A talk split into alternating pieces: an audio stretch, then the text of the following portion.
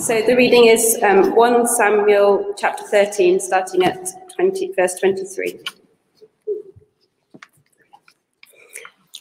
Now a detachment of Philistines had gone out to the pass at Michmash. One day, Jonathan, son of Saul, said to his young armor bearer, Come, let's go over to the Philistine outpost on the other side. but he did not tell his father. Saul was staying on the outskirts of Gibeah under a pomegranate tree in Migron. With him were about 600 men, among whom was Ahijah, who was wearing an ephod. He was a son of Ichabod's brother, Ahitub, son of Phinehas, the son of Eli, the Lord's priest in Shiloh. No one was aware that Jonathan had left. On each side of the pass that Jonathan intended to cross to reach the Philistine outpost was a cliff. One was called Bozez and the other Seneh. One cliff stood to the north towards Michmash, the other to the south towards Geba. Jonathan said to his armor bearer, Come, let's go over to the outpost of those uncircumcised men. Perhaps the Lord will act on our behalf. Nothing can hinder the Lord from saving, whether by many or by few. Do all that you have in mind, his armor bearer said. Go ahead, I am with you, heart and soul. Jonathan said, Come on then, we will cross over towards them and let them see us. If they say to us, Wait there until we come to you, we will stay where we are and not go up to them. But if they say, Come up to us, we will climb up, because that will be our sign that the Lord has given into, ha- into our hands. So both of them showed themselves to the Philistine outpost. Look, said the Philistines, the Hebrews are crawling out of the holes they were hiding in. The men of the outpost shouted to Jonathan and his armor bearer, Come up to us and we'll teach you a lesson. So Jonathan said to his armor bearer, Climb up after me. The Lord has given them into the hand of Israel. Jonathan climbed up, using his hands and feet, with his armor bearer right behind him. The Philistines fell before Jonathan, and his armor bearer followed and killed behind him.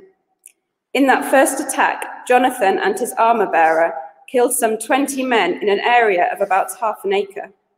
Then panic struck the whole army, those in the camp and field, and those in the outposts and raiding parties, and the ground shook. It was a panic sent by God. Saul's lookouts at Gibeah in Benjamin saw the army melting away in all directions. Then Saul said to the men who were with him, Muster the forces and see who has left us. When they did, it was Jonathan and his armor bearer who were not there. Saul said to Ahijah, Bring the ark of God. At that time, it was with the Israelites. While Saul was talking to the priest, the tumult in the Philistine camp increased more and more. So Saul said to the priest, Withdraw your hand. Then Saul and all his men assembled and went to the battle. They found the Philistines in total confusion, striking each other with their swords. Those Hebrews who had previously been with the Philistines and had gone up with them to their camp went over to the Israelites who were with Saul and Jonathan. When all the Israelites who had hidden in the hill country of Ephraim heard that the Philistines were on the run, they joined the battle in hot pursuit. So on that day, the Lord saved Israel, and the battle moved on beyond Beth Aven.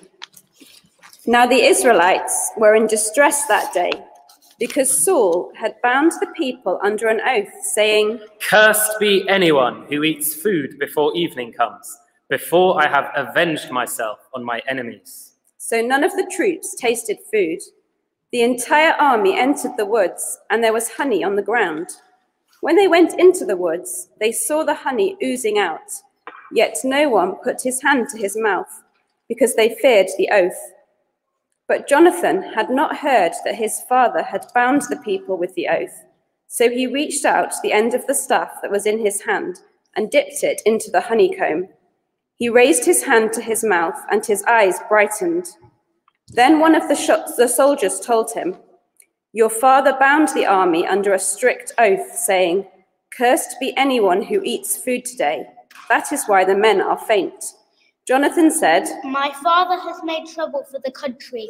See how my eyes brighten when I tasted a little of this honey. How much better it would have been if the men had eaten today some of the plunder they took from their enemies.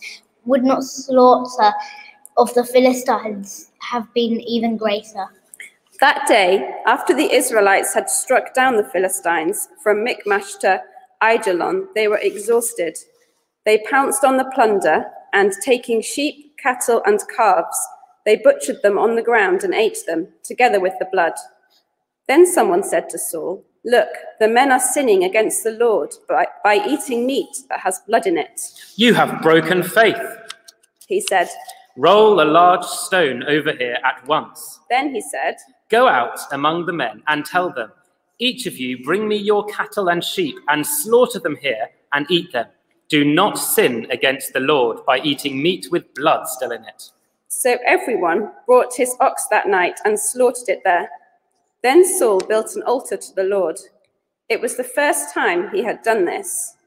Saul said, Let us go down and pursue the Philistines by night and plunder them till dawn, and let us not leave one of them alive. Do whatever seems best to you, they replied. But the priest said, Let us inquire of God here. So Saul asked God, Shall I go down and pursue the Philistines? Will you give them into Israel's hand? But God did not answer him that day. Saul therefore said, Come here, all you who are leaders of the army, and let us find out what sin has been committed today. As surely as the Lord who rescues Israel lives, even if the guilt lies with my own son Jonathan, he must die. But not one of them said a word. Saul then said to all the Israelites, You stand over there. I and Jonathan, my son, will stand over here. Do what seems best to you, they replied. Then Saul prayed to the Lord, the God of Israel. Why have you not answered your servant today?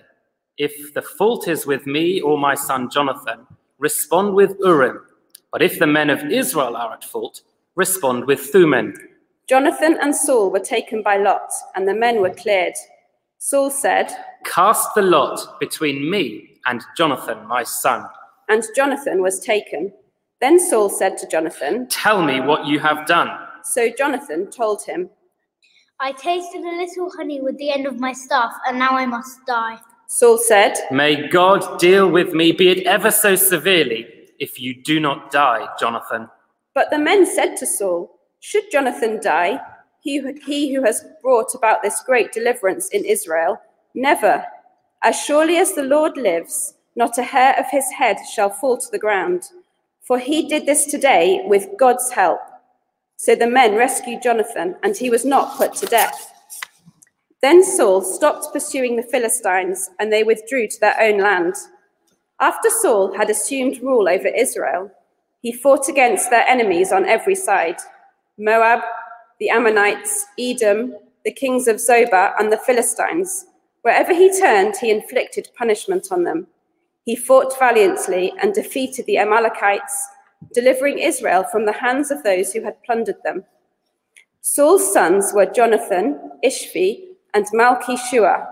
The name of his elder daughter was Merab, and that of his younger was Michal. His wife's name was Ahinoam daughter of Ahimaaz. The name of the commander of Saul's army was Abner, son of Ner, and Ner was Saul's uncle.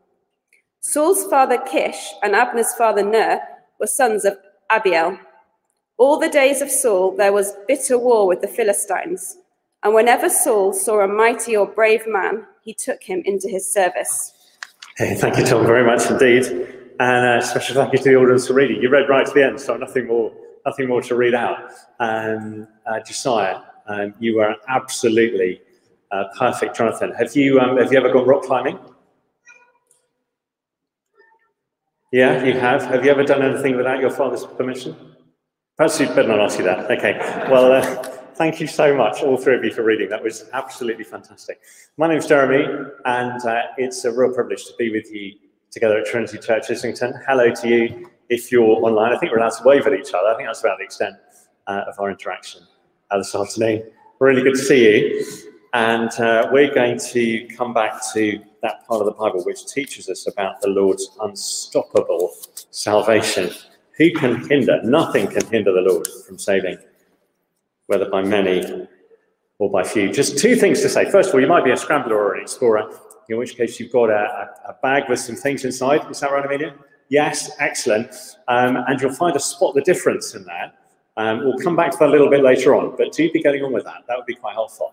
Um, if you're grown up, um, then I'm afraid you haven't got to spot the difference. But um, do please um, log on to our Zoom group. We've got a discussion group a little bit later on. In fact, two discussion groups, one at six and one at seven o'clock.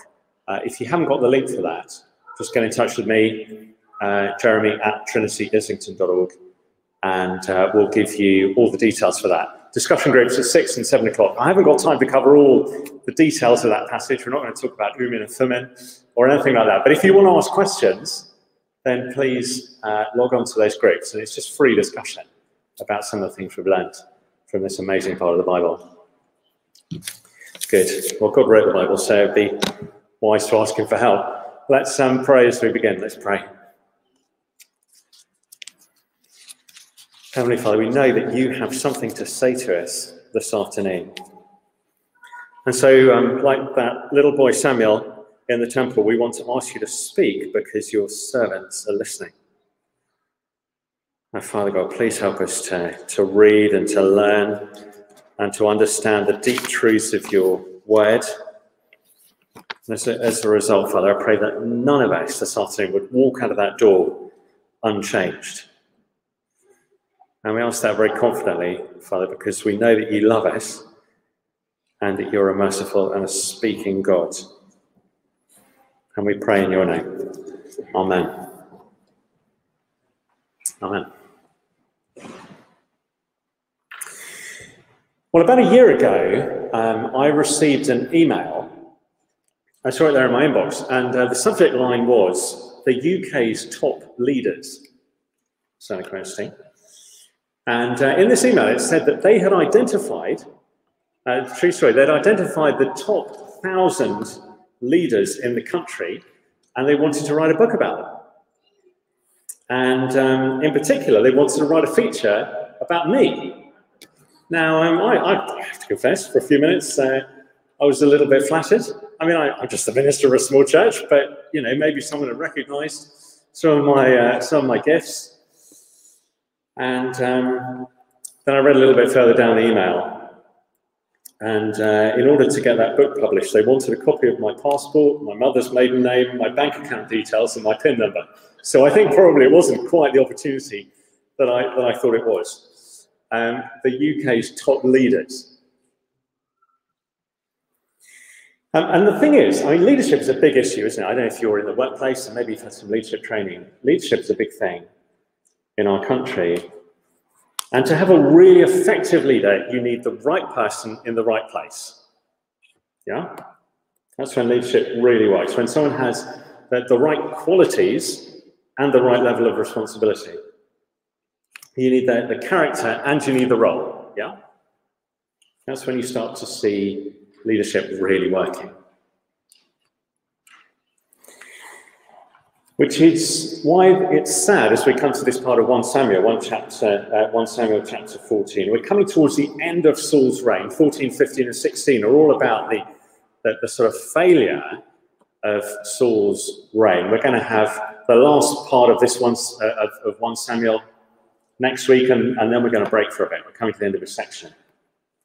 But as we come to the end of Saul's reign, and we look at chapter 14 this afternoon, we see one person with courage but no kingship, and another person with kingship but no courage.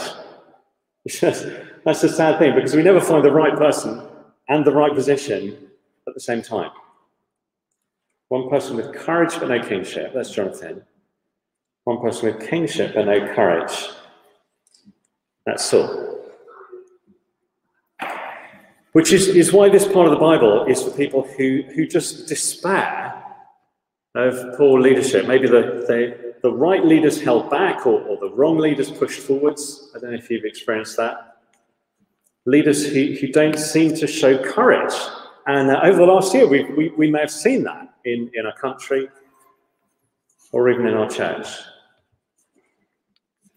And that's why this part of the Bible is for people who are looking for or who have found true leadership in Jesus Christ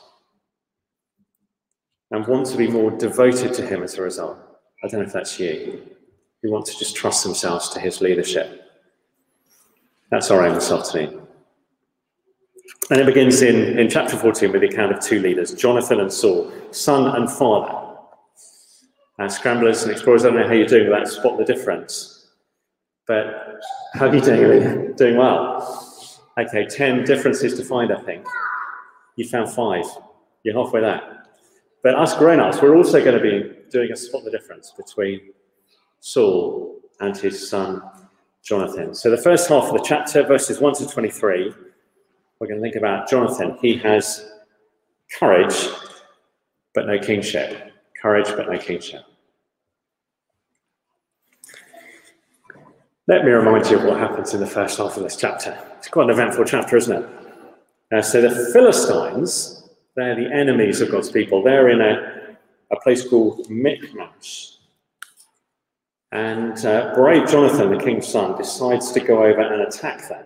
This is what it says in verse 1. One day, Jonathan, son of Saul, said to his young armor bearer, Come, let's go over to the Philistine outpost on the other side. But he did not tell his father. it, it, doesn't say why he doesn't tell his dad, but those of us who've got sons can sort of imagine, uh, can imagine why he didn't let on. I, I think his dad would have been livid, basically. In fact, where is Jonathan's dad? Have a look down at verse 2. Uh, Jonathan's sitting under a pomegranate tree in Gibeah. Can you see that in verse 2? Um, he's, he's gradually moving away from the Philistines, actually. Gibeah is just a little bit further away from the Philistines than he was in the last chapter. And um, you can see who's hanging out with in, in verse 3 this uh, priest called Ahijah. His family tree reads like a who's who of everyone disastrous in Israel, basically. I don't know what, I don't know what your family's like, uh, whether you're very proud of them, whether you come from a very illustrious family tree, or, or whether there are a few sort of uh, criminals in, in your background.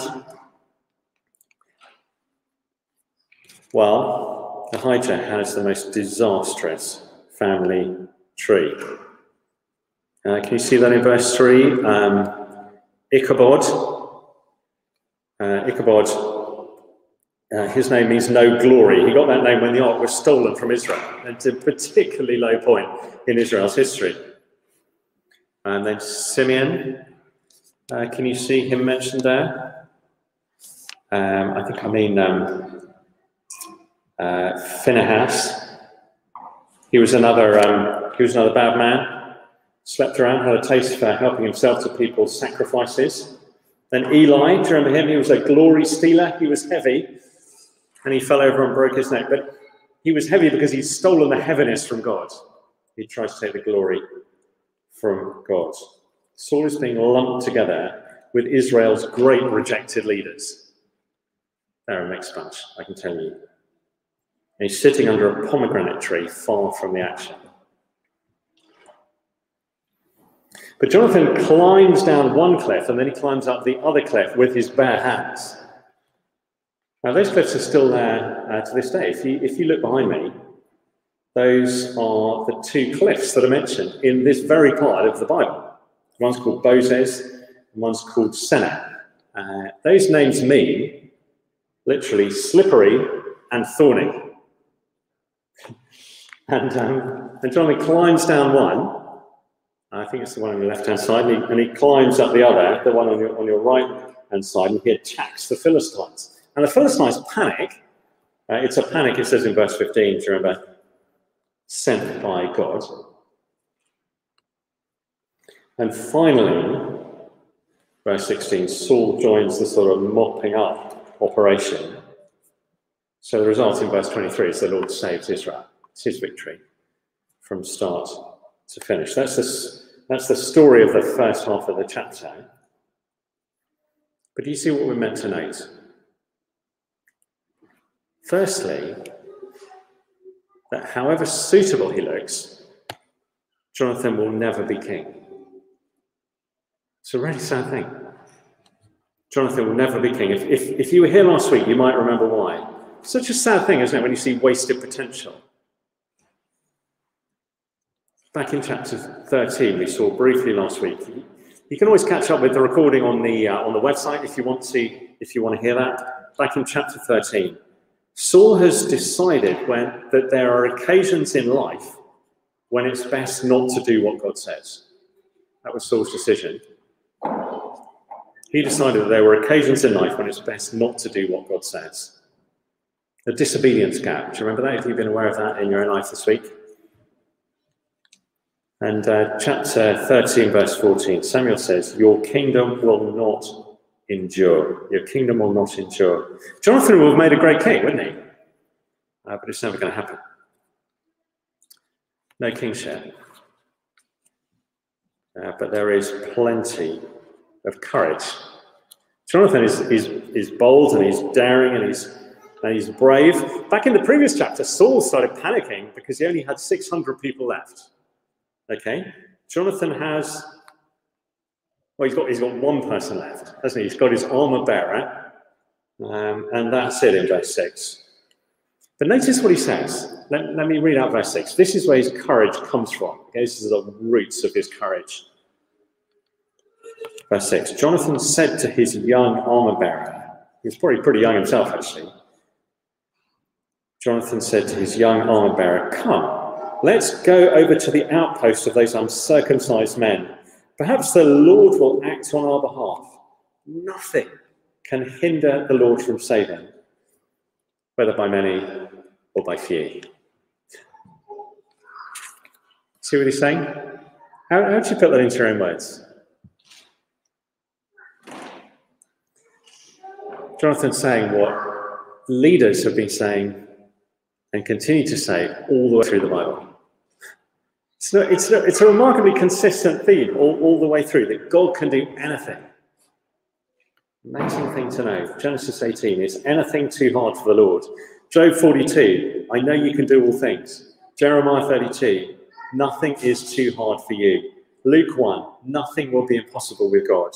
Matthew 19, with God, all things are possible. Mark 14, 36, Jesus in the Garden of Gethsemane, remember? Just about to go to his death. Abba, Father, all things are possible for you. God can do anything, Jonathan says, but, but he's not going to presume on God's plans. That's why he says, um, perhaps, that perhaps the Lord will act on our behalf. Just like that greater king, Jesus in the Garden of Gethsemane. He, he said, Abba, Father, everything is possible for you. And then he says, Yet not what I will, but what you will be done. He's not going to presume on God's plans. And, and we can learn from courage like that. We, we, can, we can learn to practice, if I can put it like this, risky faith. Risky faith. I, I, I heard someone use a famous quote in a talk yesterday. This is, this is what it says. I'll explain it in a minute. See, see if you've come across it. Famous quote Those who hear not the music think the dancers mad. It's a good quote, Those who hear not the music think the dancers mad. If you went into a disco and you couldn't hear the music, you think people have gone bonkers, wouldn't you? You have to be able to hear the music in order to understand what, what people are doing. The point is this Jonathan can do something apparently mad because he can hear the music of God's power to save. He can hear that music. And so he can do something apparently mad. And the question is do we ever take risks simply because we know our God? Could you say that you take risks simply because you know something about your God? You know, once upon a time, people used to think that Christians were um, just deluded, slightly eccentric. Times have changed, I think. Now people think that Christians are dangerous. I hate to think the risks that some people at church have taken, and I know they have, in inviting the whole of their company to a Christianity Explored course. That could damage your reputation, couldn't it? Or, or, or, invite all their friends along to a birthday party where someone's going to talk about Jesus. People at church are doing that. That could set your friendships back, couldn't it? Or, um, or, or take two years out of a promising career in order to become an apprentice. That's going to be on your CV for the rest of your life. Or maybe in your resume, you put that you are a Christian and that you go along to church. That could come up in an interview, couldn't it? And not altogether positively. Or, or, or give away a proportion of your savings when the world economy is tanking.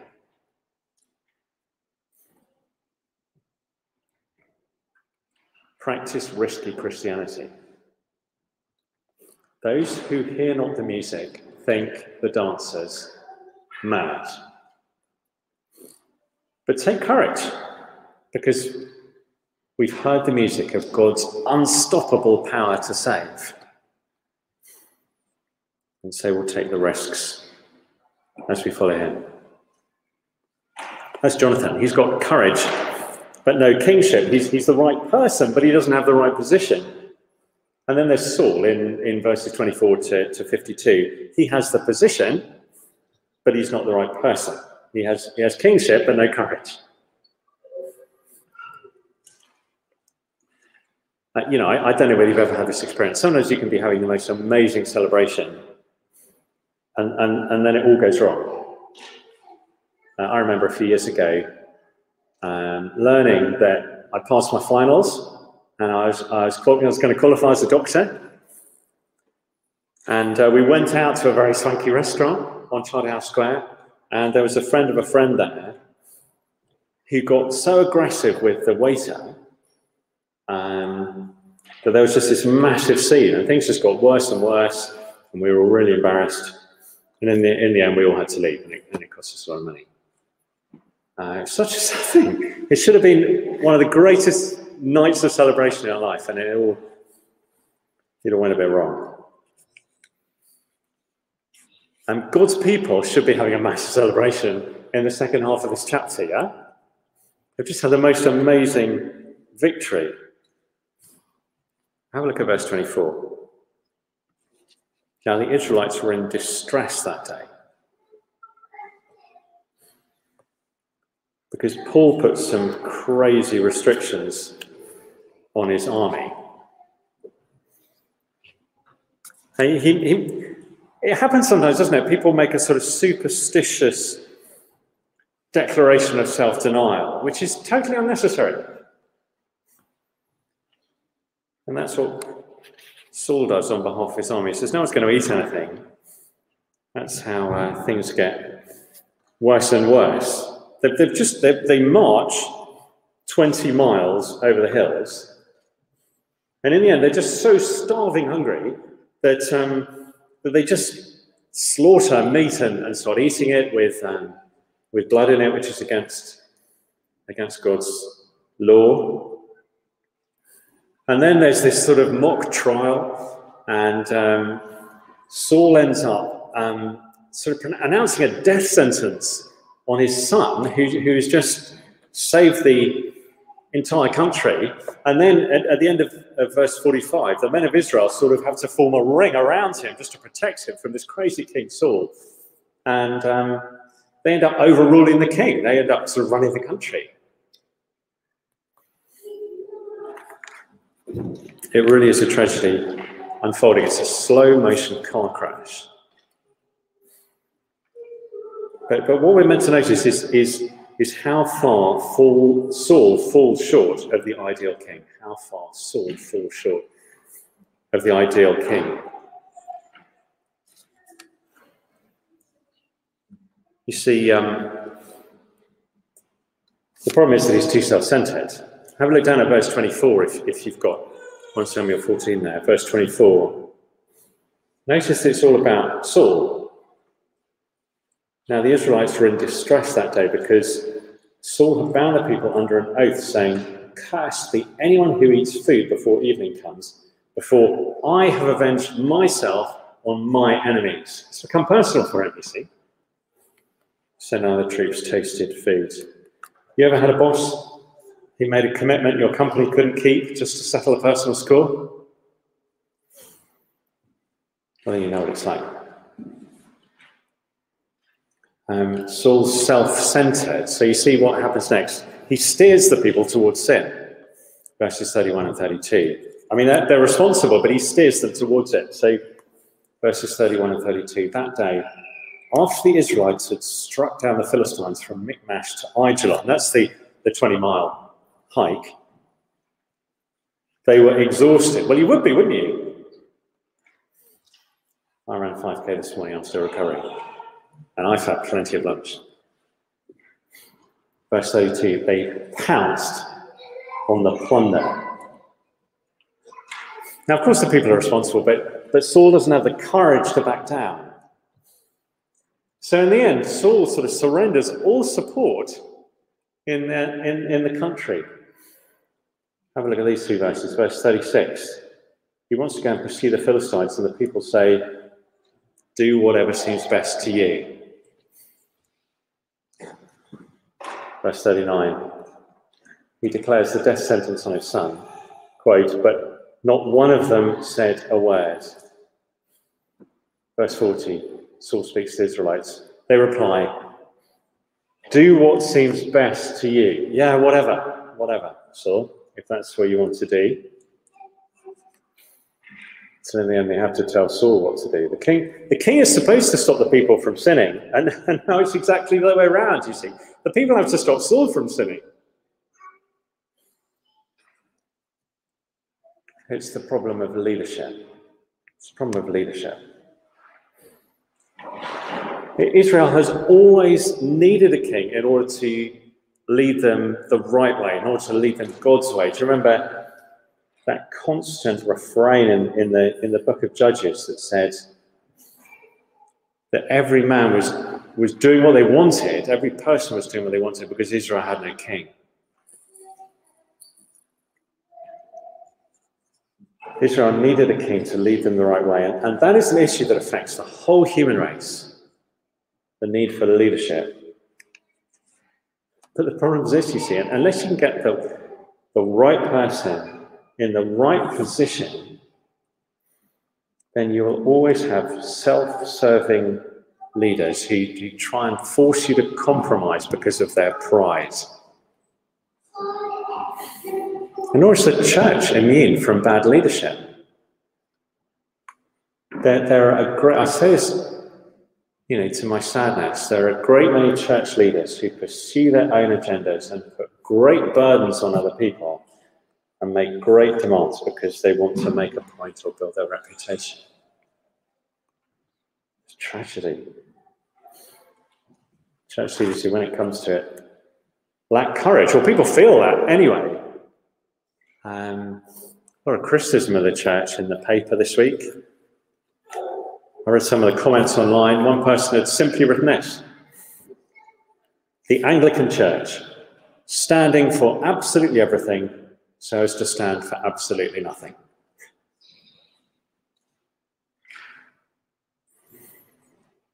If you feel that frustration, there's something I want to ask you to do, something I want to invite you to do, and is to examine Jesus Christ. Just have a look at him, have a think about him. You know, when I first heard about, about Jesus Christ when I was a teenager, I was so struck by who he was. Because he, almost alone, I think, has the position as, as the ruler, the King of Kings, the, the one who has all of God's authority to, to rule over the world. He has executive authority. He has real power. He has genuine kingship. He's worthy of all praise and glory and honor. He has the position and the person. He has the character, which is so full of integrity. So full of integrity. He didn't come to serve himself, you see. He wasn't self serving in any way. He himself said, the Son of Man, referring to himself, the Son of Man did not come to be served, but to serve and to give his life as a ransom for many. Sure, isn't it? A leader with, with that much executive authority who, who deliberately comes in order to, to serve others. And he, he came to unburden us from, from the slavery and oppression of sin. He didn't come to put extra burdens on us. Please, please don't think that Jesus came to burden you with unnecessary rules. There is liberation in following Jesus. It is so liberating. He said, Come to me, all you who are weary and burdened, and you will find rest for your souls.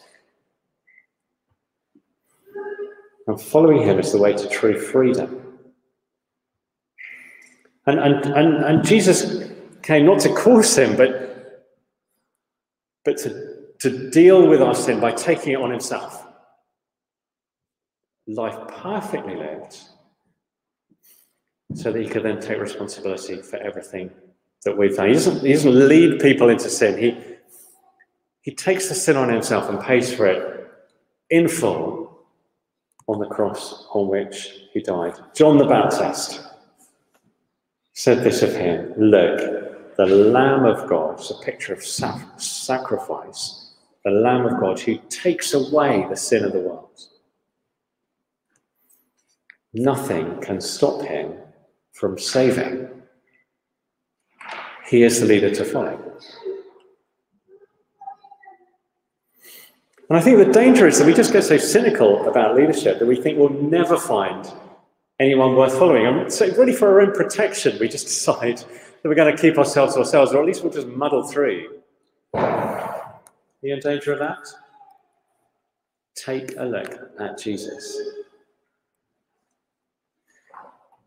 Please, if you want to do that, just get in touch with me or, or someone else, uh, jeremy at trinityislington.org. It's such a privilege this morning of going through a part of the original source documents about Jesus with um, seven or eight people. If you want to join a discussion group like that, or if you want to just meet up with a friend to read the Bible, then please do. Take a look at Jesus. What have you got to lose? And if you've already done that, then commit to Jesus. What's holding you back? It is, it is good to be led by him. Take risks for Jesus because he will look after you. And here's the King through whom God unstoppably saves. I'm going to pray just as we finish, and then I'll hand back to John. Let's pray.